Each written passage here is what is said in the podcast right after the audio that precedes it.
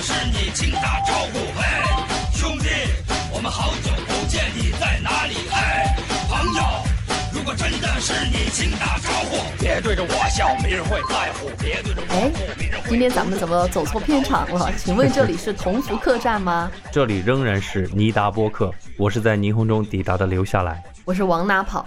今天咱们选这个开场音乐呢，是因为我们要讲一个发生在客栈，也就是酒店的案件。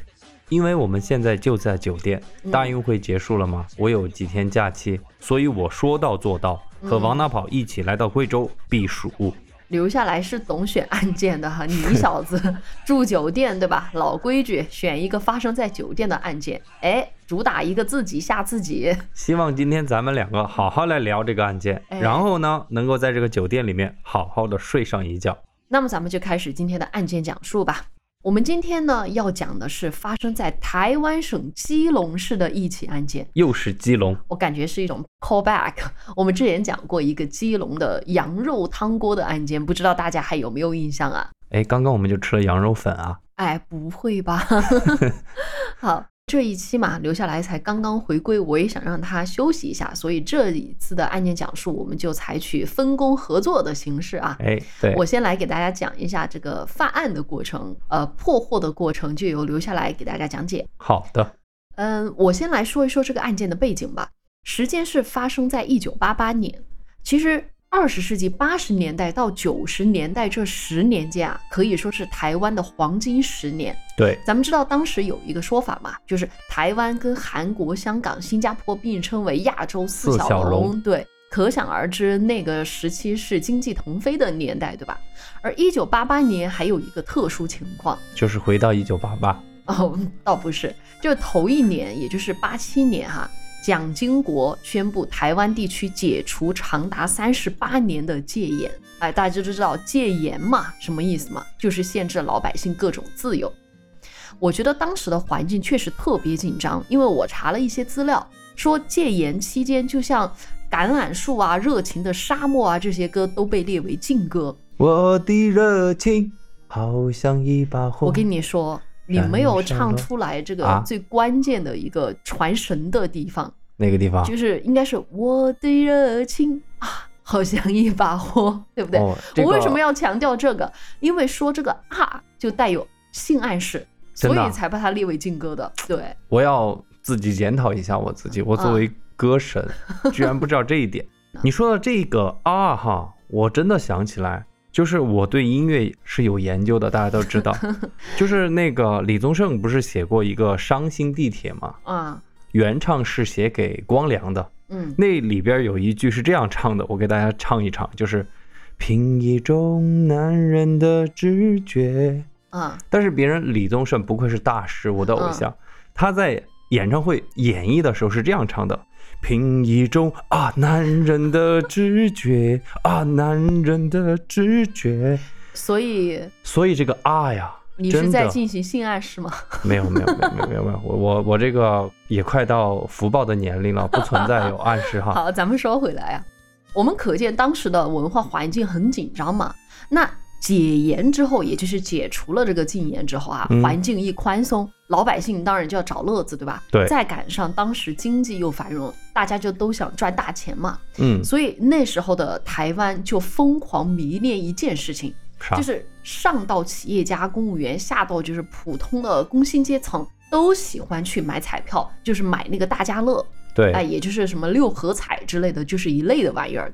那衍生的呢，当然就有各种各样的什么餐馆啊什么的，还应运而生了各种宾馆、旅社，专门给旅客提供应招服务。吃喝嫖赌，你说是不是一条龙服务嘛？明白。一九八八年六月二十三号这一天，就正好是大家乐开奖的日子，几家欢喜几家愁啊！赔了钱的人就上天台，赚了钱的人就上旅馆。那咱们今天这个案件就发生在开奖这一天，哦，而且就发生在一家旅馆里。那这个旅馆的名字啊，叫做五福旅社。我稍微来给大家简单的介绍一下，五福旅社它是位于台湾省基隆市的东岸码头旁边，就是一个港口旁。这家旅社是一栋五层楼的透天厝，哎，啥叫透天厝？厝这个词儿在闽南语里边啊，是自家使用的住宅的意思。对对对，我们去厦门的时候，不是就有到处都是什么错是吧？哎我们走那儿过的时候看到。而透天是什么意思呢？就是从一楼到顶楼的意思，顶天立地嘛，嗯透天。所以透天厝指的就是从一楼到顶楼都是属于同一户人家的楼房。哇，好爽！一九八八年呢，这栋透天厝就被一对夫妻盘下来办了这个旅社，先是取名为统一旅社，统一旅社，哎，感觉很政治化啊。对，好正。嗯，后来嫌这个名字可能不太好听，又改名为五福旅社，意味五福临门。嗯，哎，但咱不得不说，这个名字取的还真是晦气，因为五福没招来，反而搭上了五条命。五鬼拍门，嗯，这就成了。对对对，那这是怎么一回事儿呢？我们回到案发当天哈，一九八八年六月二十三号凌晨的五点多，基隆市的消防队接到一通报案电话，消防队，哎，报警人呢是一名出租车司机，司机称啊载到一名女乘客，请求他帮忙打电话给消防队，说五福旅社有两个人被杀伤。啊，哦，就台湾的那种说法吧，杀伤，我们这边可能很少这么说哈。这位要求司机报警的女乘客是谁呢？其实就是当天住在五福旅社三楼的一名旅客。哦，哎，当天凌晨他是下楼退房，结果前台没人，他就跑去找老板跟老板娘，那么就推开了幺零幺号房间，就发现旅社的老板和老板娘被人杀死在了里边。他这才跑到街上，请求这个出租车司机报了警。那接到报警的基隆警方很快就赶到了案发现场。等他们到达之后，才发现啊，事情远远不只是两人被杀伤这么简单。因为刑警队员一进到这个五福旅社里边，扑鼻而来的就是什么呀？浓烈的血腥味，而且一楼的地板是染满了大片血迹。刑警队员就先是搜查了这个旅社的一楼嘛。我先说一下它的格局好吗？好，一楼一进门，左手边是柜台，右手边就是通往二楼的楼梯。而顺着这个柜台往里边走啊，有一条狭长的走廊，打头就是这个老板和老板娘居住的这个一零一号房间。嗯，而此时此刻，可以看到老板娘啊死在床上，而老板就是她的老公嘛，死在了浴室里。两个人的死法也非常的凄惨，就是双手用毛巾啊反绑在背后，眼睛贴着胶布，喉咙啊也被人割了喉。那再顺着这个走廊往里边走，分别就会经过幺零二号房和这个旅社的厨房，而幺零二号房间内又有受害者倒在地上，厨房里面又有一名男性死者，而且哦两人的死状跟咱们之前提到的那个老板和老板娘是一模一样。绑着，嗯，然后眼睛遮住。是，然后也是被割喉。哦，那从一楼的情况，警方当时就觉得五福旅社这是发生了了不得的这个连环杀人案啊，那么搞不好其他楼层都还有受害者，所以刑警队员也就是非常忐忑地摸上了二楼。其实后来我看这个刑警队员的那个采访，虽然他打头阵哈，但是还是吓到不行，吧？对对，他还是有点害怕。是，估计当时没有见到那么惨烈的这个情况，我后面会给大家说。那走上楼梯的二楼之后呢，是一条 L 型的这个走廊，串起了四个房间。上楼左手边的第一间是二零幺号房，而右手边第一间就是二零二号房，以此类推啊，就是二零三、二零四。而推开二零二号房，又发现了一名女性死者沉尸浴室，死状跟其他的受害者是一模一样。所以在四间房里，警方找到了五名死状一模一样的死者。你说说，很明显他们是被同一个人或者说同一个团伙给杀害了，对吧？嗯，更有可能是团伙。对，你知道在当时台湾人的印象里啊，他们那儿还没有发生过如此大规模的集体谋杀案。但是今时不同往日了，在解除了戒严之后，要让媒体跟以前一样，就是压着这类大案子不报道，那是根本不可能的。明白。所以看到警方进进出出啊，媒体也就闻风而至。这起大案件很快就变得是人尽皆知。听说当时连日本的媒体都跑来报道这个案子了，你可想而知，基隆市的警察局的破案压力是非常大的。而且门口也聚集了非常多的民众。对对对，大家可以看一下本期节目这个图片，哎，当时警察是拍了非常多这种民众围观犯罪现场的这些图片。对，据说当时是有三百多个人，就是嗯围观在那个酒店的门口，是吧？然后呢，警察为什么会拍？是因为当时他们有一个想法，大家知道八十年代警方的破案手段还是比较有限的，对吧？对，主要是没有监控。对，然后现场的这个什么 DNA 的这个采集技术也还是有限的，所以呢，他们的这个破案的思维就还是很古早的，知道吧？他们就觉得说，有一些人在犯案之后会比较享受回到犯案现场，然后来观察自己的这个杰作享受享嗯受自己的杰作。打个引号哈，对，所以他们就是派了很多的人暗自来拍一下当时围观的所有群众，就看有没有嫌疑人。但是我嗯说实话，这个东西也就太难了，对吧？你围观的这些人那么多人，几百号人，你怎么来排查对呢？，嗯，不过客观上就给我们留下了非常多的照片儿。当时是是。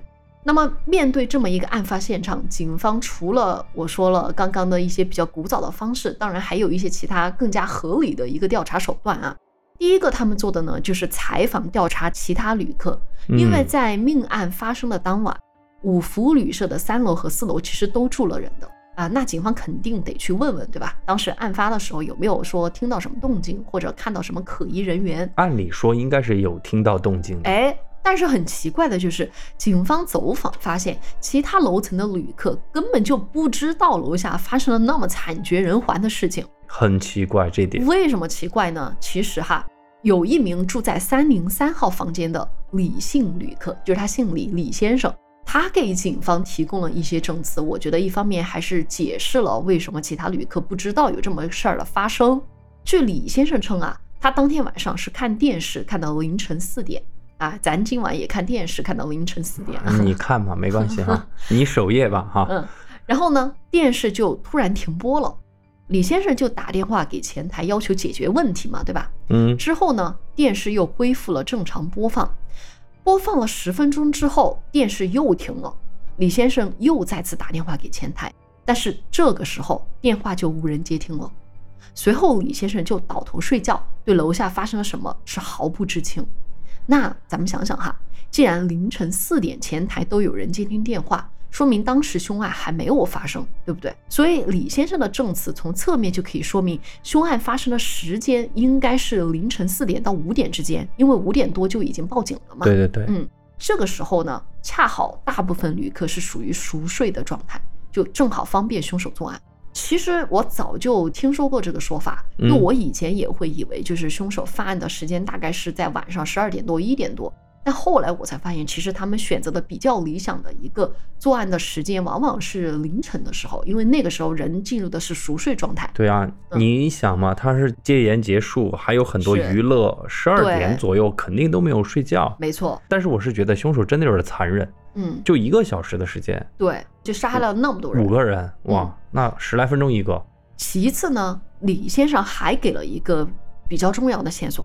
那天他之所以会住到五福旅社里边，不是为了别的，就是来找小姐的嗯啊。而跟他一同来的呢，还有他的朋友。他有一个朋友叫沙一鸣，嗯，沙一鸣沙先生，此人在案发当天夜里出了房间门之后，就消失的是无影无踪了。也就是说没有回来嘛。啊，那警方当时就怀疑沙一鸣是不是做贼心虚，犯案后逃遁了。于是警方就派出警力去到人家的家里呀、去工作单位去找人，但是都没有找到人。警方当时还一口咬定这事儿啊，肯定就是沙一鸣干的。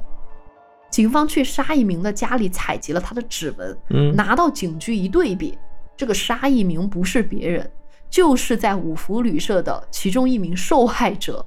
嗯，所以人家失踪了，不是因为别的，不是因为逃了，而是因为被砍死了。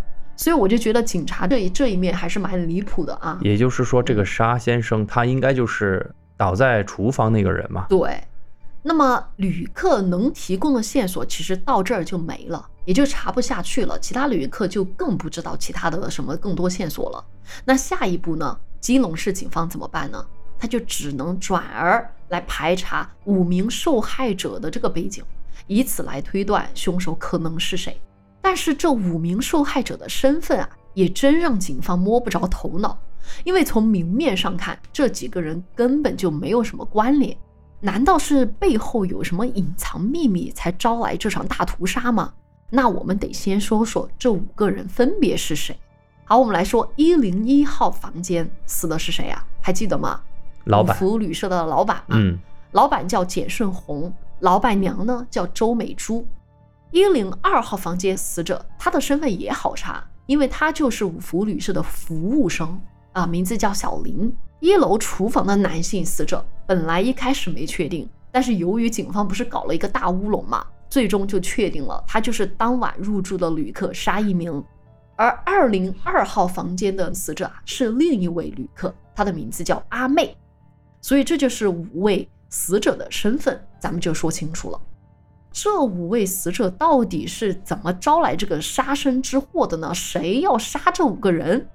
你说要说杀人动机，无非就是情杀、仇杀、财杀，我们说过很多次，对吧？对，那警方一开始怀疑仇杀，警方之所以这么怀疑也是有原因的，因为五名死者都被蒙住眼睛，我们讲过嘛，那说明啥？就是说明熟人认出来。认出来，对吧？熟人作案有这个可能性。另外呢，五福旅社其实在当地小有名气了，因为这个旅馆有两个屋仔间。其实我不知道台湾话到底这个怎么读啊，嗯但是用普通话说就是乌仔间，乌乌鸦的乌仔，就是周渝民仔仔的仔。旺仔 小饼干的仔，对，乌仔间就是专门提供性交易的专属房间，嗯能懂了吧？死去的这五个人里边啊，服务员小林，你别看他只是个服务员，其实人家是兼职应招女郎，哦，哎，而另一位女性死者阿妹，她本身就是应招女郎，还有一个艺名叫可可，，Coco，哎，嗯，当晚她就是去这个旅店里面提供这个性服务的。也就是说，你看看五名死者，对吧？有四名本来就是为旅社工作的人，说白了就只有另外一个男性的死者沙一鸣，他跟旅馆没有什么直接的联系，所以警方就觉得说，是不是五福旅馆惹了什么人？你想想，你在港口，你做这种呃交易，可能呃是不是惹了人，或者欠了钱没交保护费？对对对，抢了别人的生意，或者说哎背着什么那个皮条客呀、劳保这些出来接客，就是这个意思，就导致了仇人找上门呢。嗯而，沙一鸣可能只是恰巧撞破了这个局，无辜被牵连进去了。那经过警方的调查，就发觉其实五福旅馆的这两个老板，老板和老板娘嘛，他们两人为人是非常和善的，基本上没有啥恩怨纠葛。旅馆虽然不说赚了大钱吧，但也是经营状况很良好，没有什么财务危机，所以不存在说他们有财务拖欠这个情况。总而言之，从他们两人身上是查不出有什么仇人的。至于你说其他的死者有没有在社会上跟谁有矛盾，这个在所难免。但是关键点就在于，他们任何一个人的仇人跟其他死者又扯不上关系呀、对对对对，仇杀就被警方给排除了。那会不会是情杀呢？我觉得这个就更不可能了。你说五名死者，两个应招女郎，一个嫖客，一对夫妻，他们之间能有什么情感纠葛呢？查来查去，情杀怎么也说不通。哎，总而言之，就是这五个人的组合相当奇怪，不知道凶手真正的目的究竟是其中哪一个。对你如果查不出是哪一个，你就搞不清楚他的作案动机，没错你，就没有办法找到一个很清晰的思路去破案。是情杀和仇杀都走不通，当然就只有一个，就是财杀嘛。其实这是最符合当时案情的可能性。为什么呢？因为通过警方更加细致的盘查，就发现酒店前台抽屉里的现金、死者老板劳力士手表、死去的应招女郎可可脖子上戴的金项链，这些东西都不翼而飞了。嗯哎，，大家别觉得说，警方一到这个现场一查不就知道了吗？一来就应该查财杀呢，干嘛去查这些情杀、仇杀，浪费警力？我说实话，警方一来怎么知道这个钱没了嘛？你也得有目击证人说这个死者有劳力士手表，对吧？然后那个应召女郎戴了那个金项链，你先拿到这些口供，然后才能够知道他们缺失的这些财物，你说是不是？而且你来这个现场就摆了五个尸体在前面，啊，你说你肯定所有的关注点都在这尸体上面，我觉得也是。搞清楚这些，可能在开始进行外围的一些布控或者调查。没错，其次呢，经过这个法医的解剖鉴定啊，发现凶手的杀人手法是相当专业，这一点刚刚也提到了，就说这个凶手还蛮厉害的，短短一个小时就那么干脆利落了杀了那么五个人。因为所有死者的这个颈部是遭利刃砍杀，而且是一刀贯穿喉管，当场死亡，所以咱可以想象哈，当时凶手是拿着非常锋利的刀刃，直接是手起刀落，杀人于无声无息。所以那个楼上的那些住户或者客人，他就完全没有听到。没错，这里我还要特别提到，就是受害者杀一名就是那个男性的死者，为什么呢？因为他蛮特殊的。他是宪兵退役，哦，也就是说习了一身防身术，体格又很健硕。你说这个凶手都能够快速制服并杀死他，一点动静都没有，哎，这就让警方怀疑说，凶手是不是职业杀手，有黑道背景啊？而且人数应该是在两个人以上，所以那种抢劫夺财的集团就是最有可能的假设，应该是一个犯罪团伙，这肯定不是一个人，是。而当时在台湾的北部地区啊，真别说，不少旅社都被打劫过。短短一个月内就有三起抢劫案都还没有破获，而且其中两个抢劫案跟这个五福旅社的案子，我觉得是有异曲同工之处的。比如说台北市有一个旅馆，这个名字也取得巧，哎，它叫什么名字呢？来得好，哎，你说这个来的就真不好哈。留下来酒店啊，往哪跑酒店？留下来酒店留不下来人，往哪跑酒店？客人都跑没影儿了，就这个感觉。这个来的好旅馆，在一个月前就是被洗劫了，而且当时啊，旅馆也是有十几个人，双手被反绑。这个犯罪的手法，就绑人的手法，跟这个五福旅社这个案子挺相似的，只是说没有人员伤亡嘛。十几个，你说这个团伙或者凶手啊，真的厉害，他是怎么能够同时把几个或者十几个人就一下子就控制住了？哎，我跟你说，他们采用了一个手段啊。就是在另外一家叫蓝茜宾馆，两周前也被洗劫了。凶手是怎么来就是完成这个过程的呢？就有三个人，他们登记入住之后，就谎称自己房间的热水器坏了，就让服务员上门维修嘛。那服务员进入房间后，他马上就把人给绑了，就洗劫了前台的现金。接着他又用服务员的钥匙分别去打开别的房间，特别是打开那个屋仔间去洗劫嫖客的钱。所以他是一个房间一个房间的洗劫，明白？哎，所以他主要就是针对这个嫖客和这个应招女郎来洗劫。而且有些嫖客他可能多一事不如少一事，是你就算了噻。对，这破财消灾。哎，本来也很敏感，也不敢把这个事儿闹大了，对吧？嗯啊，这个就是当时在台北发生的这两起抢劫案。很奇怪的是，整个过程当中歹徒其实没有杀人的啊，最多是伤人。那现在看来，是不是这一个集团的歹徒他们的犯罪手段又开始变得更加残暴了？总而言之，就是当时台湾是出现了一批专门针对这种提供色情服务的小旅馆的这种抢劫集团，而警方呢也把这伙人列为了调查重点。那么这伙人以往的作案手法，我不是说了吗？就是先假装入住了旅客，然后伺机下手。那么警方就觉得说，哎，那当晚入住旅社的这些旅客还应该是调查的重点，所以转而又开始调查当晚的入住的人。那么五福旅馆的这个旅客登记，哎，当年啊，因为没有电脑嘛，有一个东西就成为了警方最重视的线索，就是旅客登记簿。对，你知道在戒严的时代哈，住旅馆不只要登记，还要送到这个当地的派出所。因为在戒严期间，其实大家没有旅行自由，能懂吧？人口在各个地方的迁入和迁出，你必须跟那个当地的警察机关报备的。那五福旅社也不例外，哪怕是有人在旅馆来临时午休一下，也必须得登记。这个跟我们。之前大陆也是差不多的，我也记得，我记得我小的时候住旅馆也是在那个本子上写了的。我记得我父母出去还要带上结婚证，是是是是是，我也记得有这个事儿。嗯，但是你知道上有政策下有对策吗？因为五福旅社就是位于港口附近，而且有一半以上的生意都是就是情色产业对住房的需求，而且人也很杂啊，而这个产业本来就敏感，你说对吧？谁会希望自己的风流意识，你跟谁出去开了房，然后找了小姐被记录下来交到警察的手里呢？所以当时各个旅社，包括五福旅社在内，都采取了一个折中的做法，就是他们还是登记啊，依法登记，但是呢，养成了迟交档案的习惯。反正你警方不找我要，我就不给。这给当时的警方还是造成了一点困扰，但是问题不大，毕竟你只要簿子在，哎，住的人就查得到。所以在这个案子当中呢，警方就去找这个登记簿，找到之后，他们的精神是为之一振。你知道为什么吗？因为有两页被人撕掉。哦哦，哎，你说这是不是叫做什么“此地无银三百两”？那就是说明他们在这里边真的是入住过的。嗯。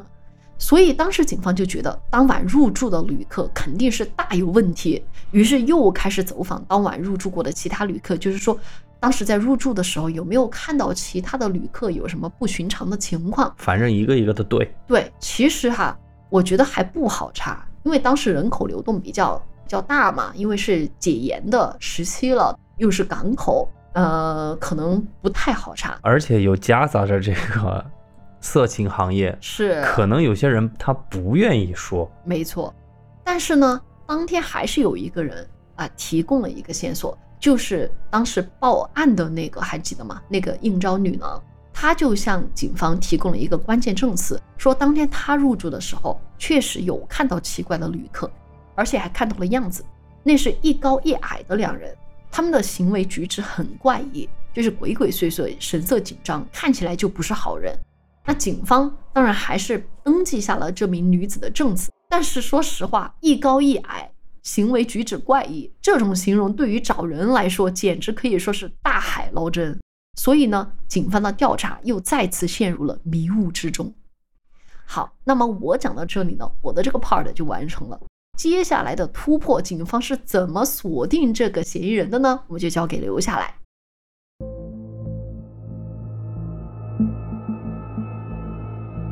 来，我继续跟大家说。哎，刚刚说了大海捞针，我们看警方有没有在大海里面把针给捞出来。其实这个时候，刚刚王大炮给大家讲了一点线索都没有。嗯，但是这个时候呢，基隆警局突然就接到了一通神秘的报警电话。哦，打来电话的呢是一位大爷，阿贝。哦，阿贝。他告诉基隆警方，就说自己住的那个叫做百福社区的那一片，今天下午他放牛的时候，在路边发现了一些带有血迹的物品。哦，听到这样的报案呢，接线员说实话，咱们也不能说他不在意，嗯，只能说是有点见怪不怪了。是，首先啊，就是自打有了这个五福客栈命案之后，像这种报警电话就没有停过。当时的报纸和电视铺天盖地的报道，所以基隆市民都是密切关注着整个破案的进度。刚刚说了，这个时期是台湾省经济迅速腾飞、政治上戒严结束的时代，那整个社会氛围是比较活泼的。是，就像这种发生在身边恶性的案件，基隆民众他是没有感到害怕，他反而是充满了好奇，你知道吗？哦，我懂，就是每个人都好像。想变成侦探一样，就想为这个事情做出自己的贡献，全民破案。对对对，想去找那些蛛丝马迹，所以一旦找到一丁点线索，就马上给警察打电话。那么这样就不可避免的会出现一个情况，就是可能十个电话里边一个有价值的线索都没有。嗯，那其次呢，就是这个百福社区啊，它的地理位置是距离市中区这个五福旅社特别特别的远。哦，它是在一座山上。你就知道这个百福社区有多远了，所以也不能怪接线员对这个线索他是有那么一点不冷不热的一个态度。不过呢，此时五福旅社的命案是头等大事嘛，再小的线索，那接线员也得耐着性子询问一番。嗯，哎，也就是这么一问，案件的突破口就这么找到了。咋回事呢？刚刚那个大爷不是在电话里说的很笼统吗？说发现了一堆带血的东西。那接线员肯定就要询问清楚啊，就说大爷，这带血的东西是啥呀？大爷就说这些带血的东西哈，有衣服，有鞋子，还有那些酒店，还有那些酒店用的枕套和枕巾。哦，酒店。哎，听到这两个字，接线员跟你的反应一样，哎，就问大叔，你咋知道是酒店的枕套枕巾呢？大爷就很淡定的说。因为那个枕头上写着四个字嘛，大华旅社。哦，哎，听到大华旅社，这个接线员又是一惊，为啥呢？因为这个大华旅社距离命案发生的五福旅社特别的近，多近呢？就几个路口，哦这么近。那距离案发现场如此近的大华旅社，它的整套枕巾为什么会出现在郊区的百福社区呢？而且上面还带着血迹，这很显然不正常啊！不管有没有关系哈，在挂断电话之后，接线员就把这个线索告知了专案组。嗯，当时已经成立了专案组。专案组得到这个消息之后呢，就赶紧找到的那个大爷。常规询问之后呢，警方就带走了那个印有大华旅社的枕巾和枕套，然后肯定是直奔大华旅社进行调查。因为现在能查的线索也不多，只能死马当活马医。接到报案当天下午六点左右，专案组就来到了大华旅社。哎，吉隆警方其实还多长了一个心眼。他们在进入大华旅社进行调查的时候啊，他们是以便衣的身份进行秘密调查，不能打草惊蛇嘛。对，他们先是把旅社的经理、服务员全部请到了办公室，就开始问起这条印有大华旅店的枕套。其中一个服务员就说：“八零五号房间的确就少了一套枕巾和枕套。”嗯，等专案组把枕巾、枕套递给这个服务员看的时候，他十分肯定地说。这个枕巾就是咱们大花旅社八零五号房间的枕巾。那这个八零五号房间啊，它是一个标间，也就是说是不止一，两个人住。嗯，警方就开始询问起服务员，这两个人身形外貌是怎么一个样子的？负责这层楼的服务员就告诉警方，他说入住八零五号房间的是两名男子，长相说实话非常普通，嗯，没有什么特别之处。但如果你非要说这两个人的外形上有什么记忆点的话，嗯，那就是这两个男的一高一矮。哦，你看上了呀。听到这个描述，不用说啊，专案组就觉得，哎，这回单怕是咱们找对人了，是。一高一矮嘛。于是他就赶紧让经理去前台把那个登记簿给我拿过来，我看一看是谁。这么一查。八零五号房间入住的两名男子名字就赫然写在上面，嗯，一个叫做王腾辉，一个叫做施东宝。哎，看到这两个人，前台经理就有话说了。前台经理又向警方提供了大概三条比较有用的线索。首先，经理告诉专案组，他说这两个人啊，在大华旅社已经住了四天，嗯，而且每天都会换房间，非常的奇怪。就是第一天他住六楼嘛，然后又吵着要换到七楼，最后呢是住到了八楼这个八零五号房间。哎，越住越高，方便逃跑。就是频繁的换房间，非常的奇怪，也非常的麻烦，所以前台经理对这两个人非常有印象。嗯，第二个，前台经理啊还向专案组反映了一个比较奇怪的现象。哦，就是有那么一天，服务员打扫房间嘛。他就发现这个房间的某个角落啊，摆着一个造型很怪异的人形布偶哦。那走近一看，啊，原来这个是当地布袋戏里边的一个角色，叫做黑白郎君。黑白郎君是干嘛的？我不知道大家知不知道台湾当地的那个什么布袋戏。嗯，经常听蒋勋讲《红楼梦》，他就经常会说那个布袋戏怎么怎么样，可能就是当地的一种就是庙会的文化。我的点是黑白郎君长的是什么？就是黑白双煞一样。是这样子的，就是黑白郎君啊。我说实话，就是人如其名，就是脸啊，一半是黑的，一半是白的。明白。我讲实话，看上去真的有点诡异。我给大家放到 show notes 里面，我的感觉是有点黑白无常合体的意思。明白。但实际上好像是一种，就是他们那个文化里面的英雄人物，倒不是什么奇奇怪怪的妖怪哈。明白。那咱们说回来。服务员因为要打扫房间嘛，所以就挪了一下这个黑白郎君。结果等这个房间的两个客人回来，他们就发现有人动了这个布偶，嗯，就站在那个门口啊，破口大骂。也就是这个前台经理去处理的这个事儿。其中那个高个子男人就给经理说：“我告诉你啊，你不要随便动我的黑白郎君，这个会影响到我的。”嗯，哎，就这么莫名其妙的说了一句，邦就把门给关了。嗯，听到这儿啊，专案组心中是越来越觉得这两个男人似乎就是他们要寻找的凶手。嗯，为啥这样说呢？因为事后的一次采访，当时负责侦破此案的组长叫黄 Sir，嗯，他就说啊，做刑侦的嘛，都有种直觉。嗯听完前台经理描述之后呢，他们就觉得这种凶残命案的凶手一般都有这种神经质的这种特质，那就是比较迷信，就莫名其妙的，就是啊他们拜神不是真的因为有信仰，而是因为想赎罪。对拜关公那种感觉一样。最后还有一点最最重要，嗯经理就说这两个人从咱们登记的这个本子上看，似乎没有退房，哎，也就是说有可能今天晚上还得回来。啊，就是能抓到人。对，对于专案组来说，这肯定是调查以来最好最好的消息了。当然，而且现在已经快七点了晚上，也就是说这两个嫌疑人随时可能返回到旅店休息。那还开啥会啊？赶紧布控抓人吧。，对，专案组马上调集了更多的便衣，秘密的布控在了八零五号房间对面以及左右两侧的这三个房间。说实话，我觉得哈，当时基隆警方估计他们也很紧张，嗯。为啥呢？就是等他们把所有的便衣布控好之后呢，他们等了半个小时，这个时候黄 Sir 就突然反应过来了，嗯。他说：“哎，我们忙活了半天，我们连八零五号房间都没有进去看一眼，对呀、对吧？嗯。如果这两个嫌疑人真是凶手的话，嗯。他们可是一口气杀了五个人，嗯。咱们是不是先该进去看一看，有没有什么凶器，刀啊、枪啊什么的？万一待会儿真打起来了，别把咱们自己给伤了。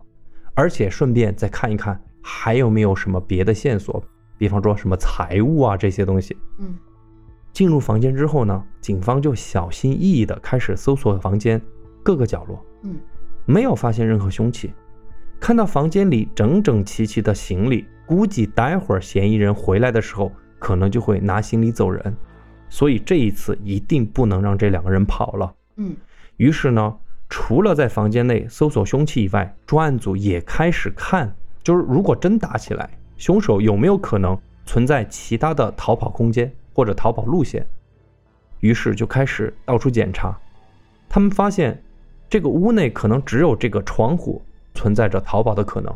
不是八楼。对呀、这个房间在八楼啊，如果要从这个上面跑的话，只有从楼上跳下去。巧的是，这个房间虽然在八楼，你打开窗户一看，如果你的角度调整的好，往下跳，你就会跳到七楼的一个小平台上，再从这个七楼逃跑。所以俩人我估计是观察了这个酒店的地形的。对，所以频繁换房间嘛。嗯那么专案组又紧急调了两个便衣，守在七楼这个平台这个地方。啊刚刚把这一切全部布置好之后，酒店前台就打来电话了。嗯八楼的专案组得到消息，两名嫌疑人回来了，马上就要上楼了。那不一会儿，通过猫眼，蹲守在八零五房间对面的专案组就看到一高一矮两个嫌疑人出现在了八零五号房间的门口。就胖头陀和瘦头陀。对，只见高个子掏出钥匙开门。奇怪的是，那个门啊，刚刚打开就三十度左右的时候，嗯那个高个子男人扭过头对矮子说：“不好，咱快跑！哦，那么警惕的嘛。啊、警方肯定不管了嘛。”嗯蹲守在这周围的三个房间的警察全部冲了出来，直接把两名嫌疑人推进了八零五号房间。嗯然后三个人摁一个，三个人摁一个，直接就把这两个人给摁住了。嗯，就逮捕了嘛。对，刚刚说了，这两个男人，一个叫做王腾辉，一个叫做石东宝。那高个子姓王，矮个子姓施。一开始这两个人一直喊冤，一直喊冤，结果警方就在他们俩身上搜出了一个身份证。哦，这个身份证就是五福酒店五位死者中其中一位，那基本上坐实了两人的嫌疑。嗯我接下来刚刚补充一下，为什么那个他们打开那个房间三十度，他就马上扭头就要跑？估计是做了标记的嘛。对他们看到那个窗帘被拉开了，啊，因为王腾辉有特别强的反侦查能力，他是走之前把那个窗帘给拉上，留了十公分的空隙。哦他回来之后发现这个窗户被打开了，他就知道可能有人进了房间。接着说，两个人被带回警局之后呢，立马就是进行分开审讯。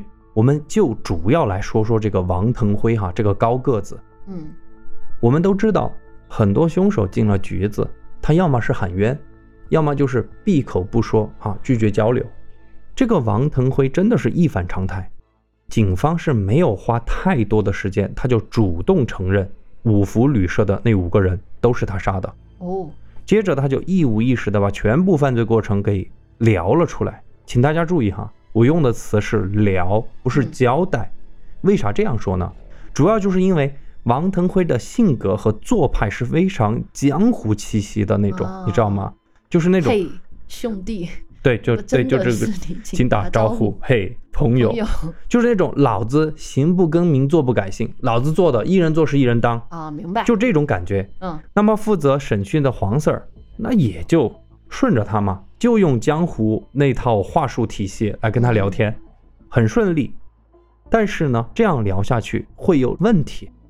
第一个问题就是，因为专案组一直在分析，就是作案的人应该是三个或者三个以上。对，现在只抓到了两个人，那么应该还有其他的嫌疑人没有落网，是，就很有可能再犯案。而且按照这个审讯方式搞下去，王腾辉所谓的一人做事一人当的这种江湖大哥气概。你再咋问他，他都不会说，对不对？嗯。而且他已经咬死了，所有的事情都是他们两个人干的，没有第三个人了。第二个问题就更加麻烦，毕竟警方当时是没有找到凶器啊，而且案发现场又没有王腾辉和施东宝的生物痕迹。虽然说他们身上搜出了一个死者的身份证，你真到了法庭上，完全可以抵赖嘛，嗯，对不对？那警方就怀疑说。是不是凶器以及那些抢劫的财物都在另外一个团伙的手中？就是在同伙手上。对，无奈之下，专案组就只能启动了他们的暗线。这个也很有趣。什么暗线？喜欢看港台电影的朋友一定不陌生。很多刑警啊，他为了破案，往往要养一批线人。嗯，这些线人往往都是存在于灰色地带的人。明白。警方需要的时候呢，他就给警方提供线索；不需要的时候呢，他就去混黑社会嘛。当时台湾帮派很多，什么三联帮、竹联帮都是属于大派了，对不对？是。我们看过《蒙甲》，哎，那里面的卖鱼的都好几个帮派。是。那么警方就通过这条线就了解到了一个情况，就是王腾辉这一伙人啊，的确是三个人，板上钉钉的三个人。为啥这么肯定呢？就是我们看到电影都知道，黑社会的帮派管理的产业，无非都是那些见不得光的，是什么夜总会呀、赌场啊、妓院啊这些。这个大华酒店那附近啊，正好是属于一个当地帮派的活动范围。嗯，管理的是什么呢？管理的就是赌场，他们的业务就是赌场。案发的前几天，这个线人就告诉警方，就说有三个人。先是在他们当地一个夜总会喝了酒，找了小姐，然后就去赌钱，就和当地帮派的成员有过冲突。帮派成员的线人就说：“那个王腾辉啊，当时是带着两个人，好家伙，三个人敢打敢杀，就三个人杀退了我们七八个兄弟。哦哟，还是很有那种草莽精神。对呀，我们老大就是准备这两天去大花旅社去堵这三个人。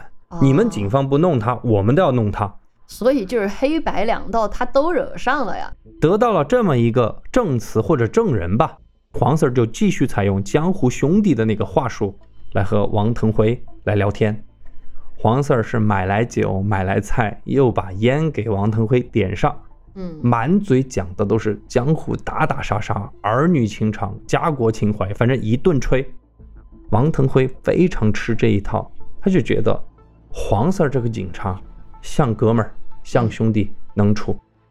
酒足饭饱之后，他就把黄四儿叫来，他说：“你给我一个电话，我给我那个兄弟许清风打电话。” 这这么就把兄弟卖了？对啊，他说我让他把凶器、把钱财带上，你们就去什么什么什么地方抓他吧。啊，就别人来我这儿不好使，黄 Sir 你说好使，对，我就让你给你这个面子，对吧？所以不用说。第三个人许庆峰以及那些凶器还有财物一并就被警方当场给拿下了啊！就这样，这个案件就非常顺利的。我感觉警方其实没有怎么采用这种刑侦的技术啊。对，哎，就这么给破了。那接下来我们还是简单要还原一下当时五福旅社犯案的整个经过以及作案的一个动机。根据王腾辉等人的供述。在六月二十三日凌晨两点半的时候，三个人呢嗯，入住了五福旅社的二楼的三个房间。三点多，老板应王腾辉的要求，就介绍了一个小姐，就是 Coco，哦，就到了对，到了二零二号房间去陪王腾辉。等王腾辉和 Coco 玩完了之后呢，时间就来到了大概四点多，就四点十分这个样子。嗯，那三个人就约定好的时间要开始行动了。哦，首先，徐庆峰和那个施东宝来到二零二号房间，找到这个王腾辉。他们三个人呢，就把 Coco 给控制住，就像你说的，捆绑、蒙眼。那接下来就开始洗劫 Coco 的财物。那这个时候，Coco 肯定很害怕嘛，就大声喊叫。那于是许庆峰就用枕套把他的嘴给堵上，扭过头就问王腾辉咋办。王腾辉这个时候啥都没有说，就比了一个动作，就是割喉的孤动作。孤注一掷那个王嗯传君那个动作，对啊，割喉。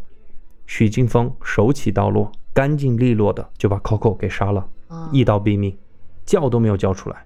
接下来呢，三个人就下楼，敲开一零一号房间，里面就是熟睡的旅馆夫妇。然后接着呢，就把他们两个人也是捆起来，蒙上眼。接着他们就开始来到了柜台洗劫财物。就在这个时候，三楼的客人沙一鸣下来了，喝得酩酊大醉，他就以为柜台后面正在洗劫财物的王腾辉就是老板，所以他就对着这个王腾辉大喊大叫：“老子叫的小姐在哪儿呢？”看到沙一鸣这样，不用说啊，三个人上去对了个眼神，许清风从后面手起刀落，第二个人就这么死了。嗯接着呢，他们就把沙一鸣搬到了厨房放着。也就在这个时候，老板娘啊是挣脱了捆绑，边跑边喊，眼见着都要跑出店了。那这回就轮到了王腾辉，一把抓住了老板娘，拖进了一零一号房间，一刀抹脖子，老板娘就这样死了。那接下来就是把一旁的老板拉到卫生间，同样一刀了结性命。哎，这个时候已经杀了四个人了，悄无声息。那么杀完这第四个人，他们就从一零一号房间出来，继续到柜台进行洗劫财物。但是他们就发现，哎，怎么一零二号房间传出一阵哭声呢？那没办法呀，三个人一脚踹开房门，里边就是服务生小林。啊，为了不留活口，只能把他给一刀抹脖子了。作案之后的三个人就拿事先准备好大华酒店的那个枕套，把他们穿的这些衣服全部包了起来，哦，拿到了郊外那个五堵山，就是百福社区的五堵山，扔了。真没想到，被一个放牛的大爷给捡到了。嗯这才把案给破了。说完整个案发的经过，我们最后再花一点点的时间来说一说这个王腾辉。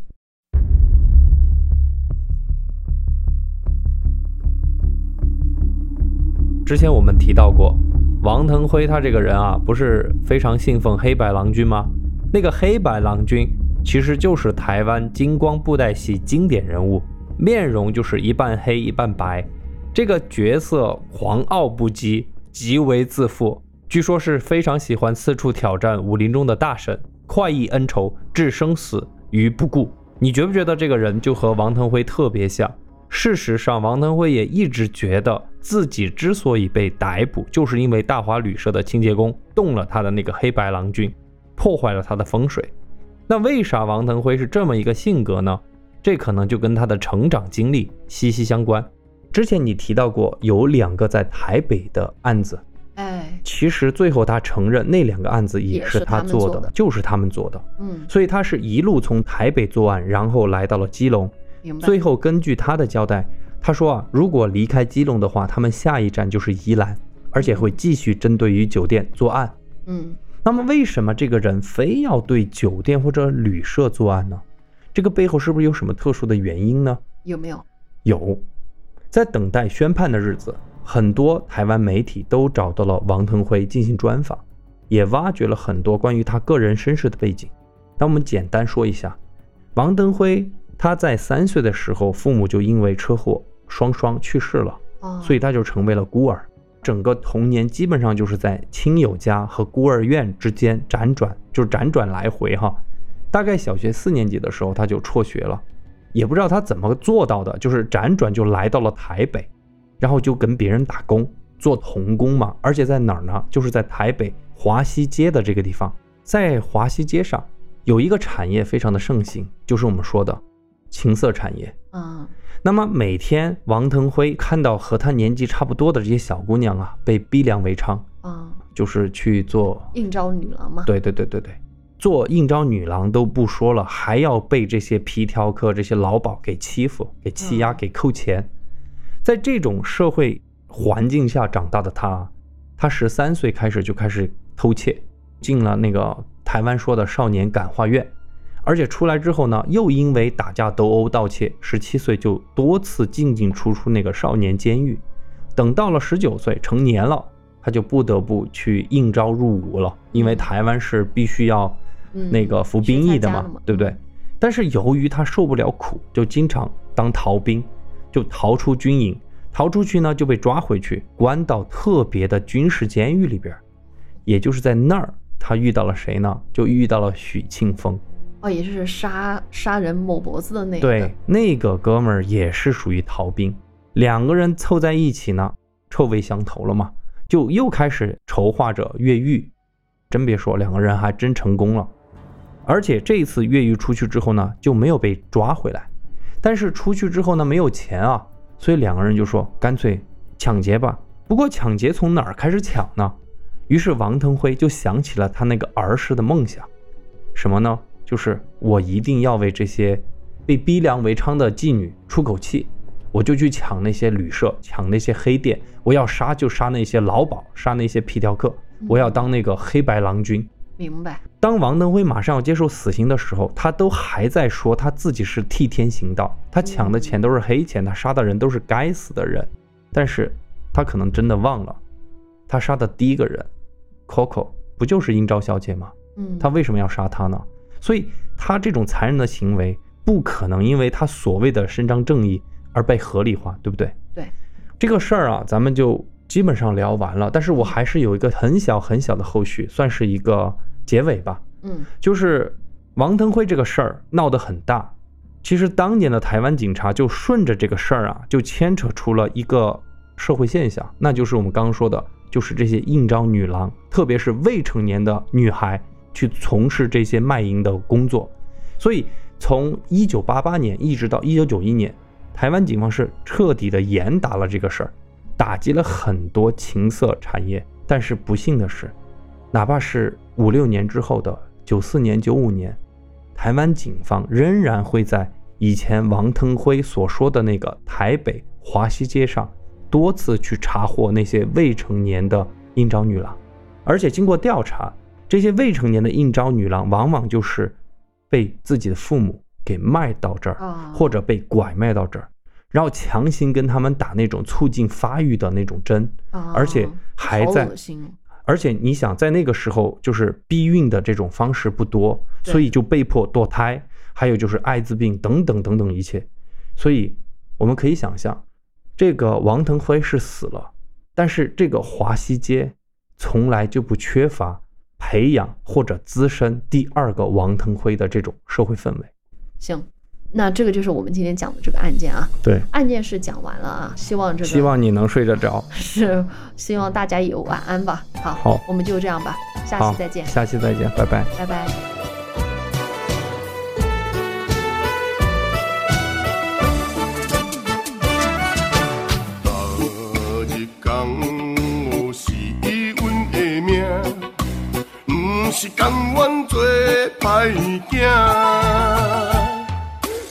做兄弟好过时，逐工亲近靠大钱。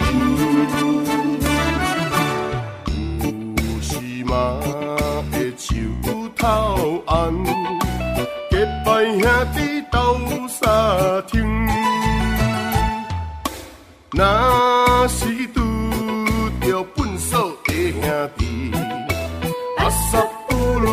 一朵花